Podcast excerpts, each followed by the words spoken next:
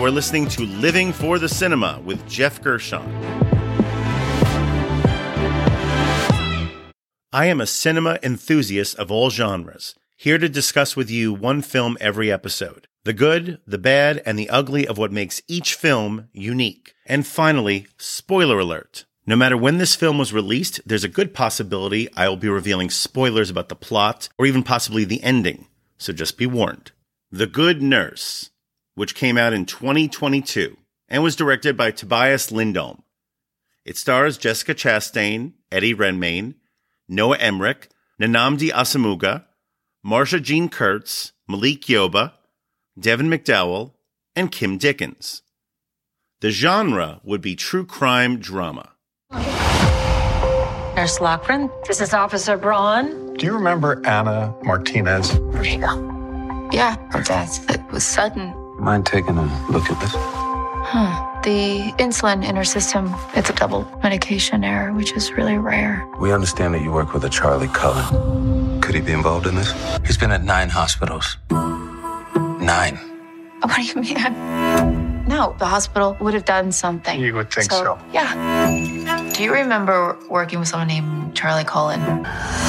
Hey, girls. Yeah. Come, sit. Why are you being weird, Mom?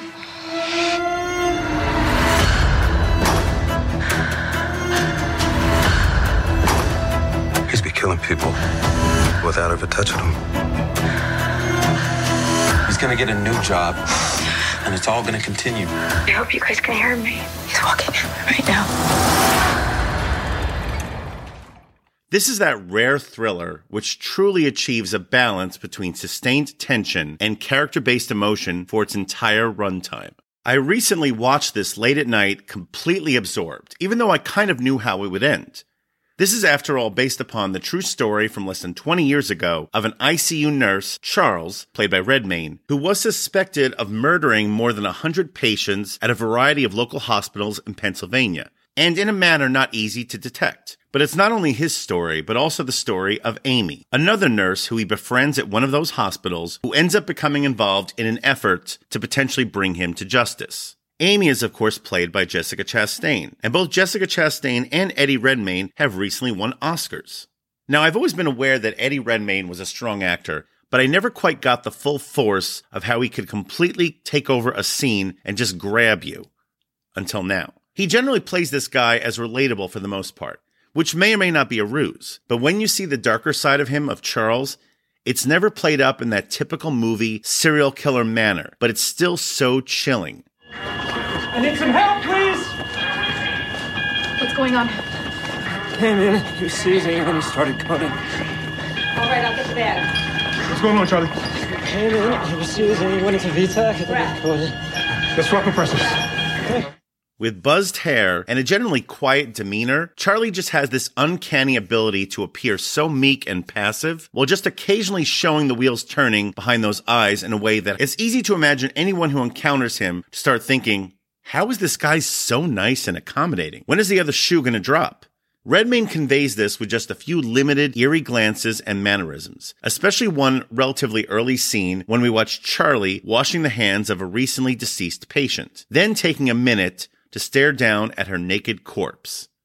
And yeah, it's one long minute for sure. But none of this would work nearly as well without an even more impressive performance by Jessica Chastain as the story's real center. We witness the wrenching evolution that her ill, overworked nurse goes through regarding just how she's going to handle Charles. You see, they become close friends, and he has been invaluable at helping her keep her job during a very tough time. He's also become very close to her two daughters. Amy's story essentially carries the movie forward as there are two levels of tension sustaining it throughout. The potential ongoing danger posed by Charles to those around him, which mostly relates to his patients, and Amy's ongoing health issues, which Charles has helped her navigate to help her stick around on the job long enough so that she can get health insurance, which she badly needs. Amy's in a really tough spot here. You know, I don't want to talk about Parkfield. It's Why not? Is it because what they're saying is true? Because, you know, um, I wouldn't care if you did those things. I mean, I could understand. You could explain. And the supporting cast is also rounded out with strong performances, including Noah Emmerich and Nnamdi Asomugha as two increasingly exasperated local police detectives on the trail of the suspected killer. All right. We've seen your Cerner, Charlie. We've seen your Pyxis. We've seen your orders. We've seen the cancellations. We know all about it. We know how you poisoned the bags in the storeroom, had the other nurses hang them up. You know, I don't think you picked Kelly, did you? Did you? You know what I've been wondering, Charlie? You know what I'm wondering? Now, I got no judgment. Charlie, listen. Hey, you can, Charlie. Yes, you can. Hey, hey, hey, enough of this shit. Enough of this shit, Charlie. I can't. I can't. I can't. I can't. Eventually, this film settles into being a tight procedural with just the right amount of emotional beats. Dutch director Tobias Lindholm, who also co-wrote the excellent Oscar-winning Another Round, he really does an excellent job of keeping things tense while never melodramatic. Now, if you know the true story, you know how this story gets resolved, though I will not dare spoil it regardless if you haven't seen this film. The film essentially has two climaxes, and both genuinely work as we see a key change in one character from one climax to the next. A logical progression, if you will. The ending of this movie, it broke me, of course. And what I love about it is how it focuses so much on the humanity of these characters while never diminishing the tragedy of what happened. It's a very satisfying way to end the movie, though not in any manner typical of most true crime stories, including those focusing on serial killers. Just a very special film. And that brings me to the categories. The first category would be the best needle drop. This is the best song cue or piece of score used throughout the runtime of the film, because music is essential to film. The Good Nurse features an atmospheric score from Norwegian electronic music artist and composer Geir Jenssen, otherwise known officially as Biosphere. It's a good score, mainly utilizing synthesizers, and it doesn't often call attention to itself, and it helps maintain a suitably tense vibe for most of the film's runtime.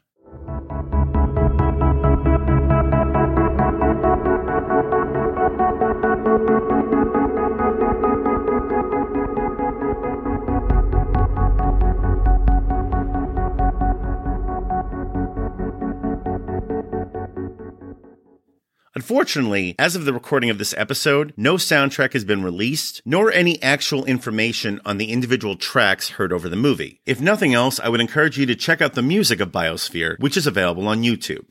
It's good mood music in the vein of other electronic composers, including Cliff Martinez and one of my all-time favorites, Tangerine Dream. The next category is wasted talent. That would be the most underutilized talent involved with the film. Also of note from the supporting cast is Kim Dickens, who has a small but critical role as Linda, who is a chief administrator of the hospital both Amy and Charles are working at. Linda is a key character in that she is the main point of contact from the hospital to the police who are investigating the recent suspicious death of one patient. And she coldly stonewalls the cops at every turn. This includes delaying the release of key information for several weeks and when it is provided to the police, it's incomplete at best. Just a few pages out of literally dozens of pages for a key medication report. This becomes an increasing source of frustration on the part of both officers and for us, the audience. And apparently it's all true, as stonewalling came from virtually every hospital that Charles worked at during this investigation. Now, in the wrong hands, this could be a very typical evil hospital administrator villain role, and on paper, it's kind of almost that. But Dickens brings a convincing intelligence to this character, as she has with several notable performances going back almost three decades. Kim Dickens is definitely one of our most unsung character actresses. I first noticed her back in 1998 when she played a mysterious EMT in the fun detective thriller Zero Effect, which I plan on reviewing in the near future, and is one of those just forgotten gems from the 90s. Kim Dickens has always just been adept at playing individuals who are sharper and more self aware than they initially let on. Their knowledge often kind of sneaks up on you as the story progresses, as it did with memorable supporting parts in movies like Gone Girl and TV shows like Deadwood. Dickens is often playing the smartest person in the room who you never quite notice until a critical point. And that even occurs in The Good Nurse during a later scene when she ends up firing Charlie, though just for something minor, having nothing to do with his apparent manipulations of medication to possibly murder patients. We've already learned by this point that her Linda is a former nurse, and we finally see her concern just kind of seep out as she sends off Charles after his termination. She likely realizes that he will just as easily find a new job at another local hospital where he can endanger other patients. For a brief moment, we can see that it pains her to know this, and it effectively humanizes her character, if just for a bit.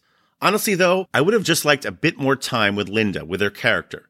Her interactions with the two detectives are very effectively tense, but I think having at least one proper exchange with Chastain's Amy could have elevated this film even more. Just a minor criticism. And that brings me to the next category, which would be the trailer moment. This is the scene or moment that best describes this movie. Now I'm going to be vague about this because this is a new movie and I just don't want to spoil it. But among several others, the best standout sequence occurs towards the end, right near the end, when Amy encounters Charles one on one after they both have found out the truth about each other. Oh, you know, I never meant, you know, I, I always just wanted to help you. I know.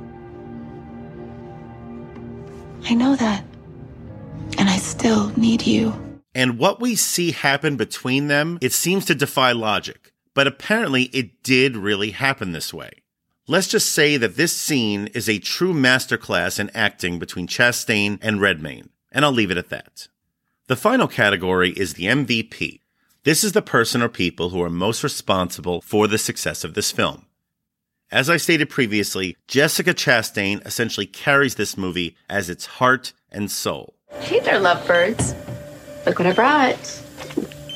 Hmm. Is that the best thing you have ever tasted? She is subtly great at portraying just how inquisitive and compassionate Amy is towards those around her, and how those two traits are always linked. I especially loved how Chastain was able to switch on different parts of her personality to handle things differently within these scenes. As an overall performance, this is definitely better than her Oscar winning role last year as Tammy Faye Bakker. I mean, she was really good in that movie, but she is transcendent in this movie. And by transcendent, I mean through a lot of subtle gestures and mannerisms, Chastain is adept at having us feel concern for both her character's personal challenges and the danger and tragedy which occurs to some patients whom she gets to know very well. So many difficult emotions are channeled through her character that it reminded me somewhat of another transcendent performance which Chastain gave 10 years ago as Maya in Zero Dark Thirty, which she also received an Oscar nomination for, and in my opinion, deserved to win. So they're using you guys as canaries in the theory that if bin Laden isn't there, you can sneak away and no one will be the wiser. Hmm. But bin Laden is there. And you're going to kill him for me. That performance and that film is one of my personal favorites of recent years, and rest assured that I will also be reviewing it just in time for its upcoming 10th anniversary. For once again excelling at giving a complex portrayal of a real life hero under very difficult circumstances, Jessica Chastain is the MVP. Did you change your perception of nurses, Jess? Oh, it's a hard job. Yeah. I mean, we made this film at the end of the pandemic, at the time where everyone's going outside to clap, Yeah. you know, and acknowledge mm-hmm. healthcare workers. But I think sometimes we have short-term memories. Yeah. And we need to remember the people who are out there caring for ourselves. Yes. And this film is about someone who was caring for others, and we weren't really caring for her. Yeah. And I think we need to look at that and say, are we taking care of the people that are out there putting everything on the line for us? My rating for The Good Nurse is five stars out of five.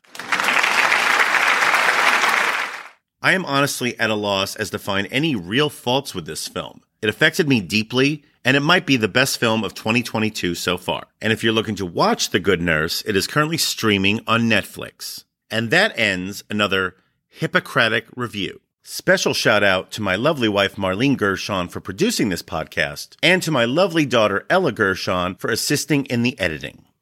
Please like, subscribe, and share the Living for the Cinema podcast, and follow and like us on Facebook, Instagram, and Letterboxd. And join us next time for another review from Living for the Cinema.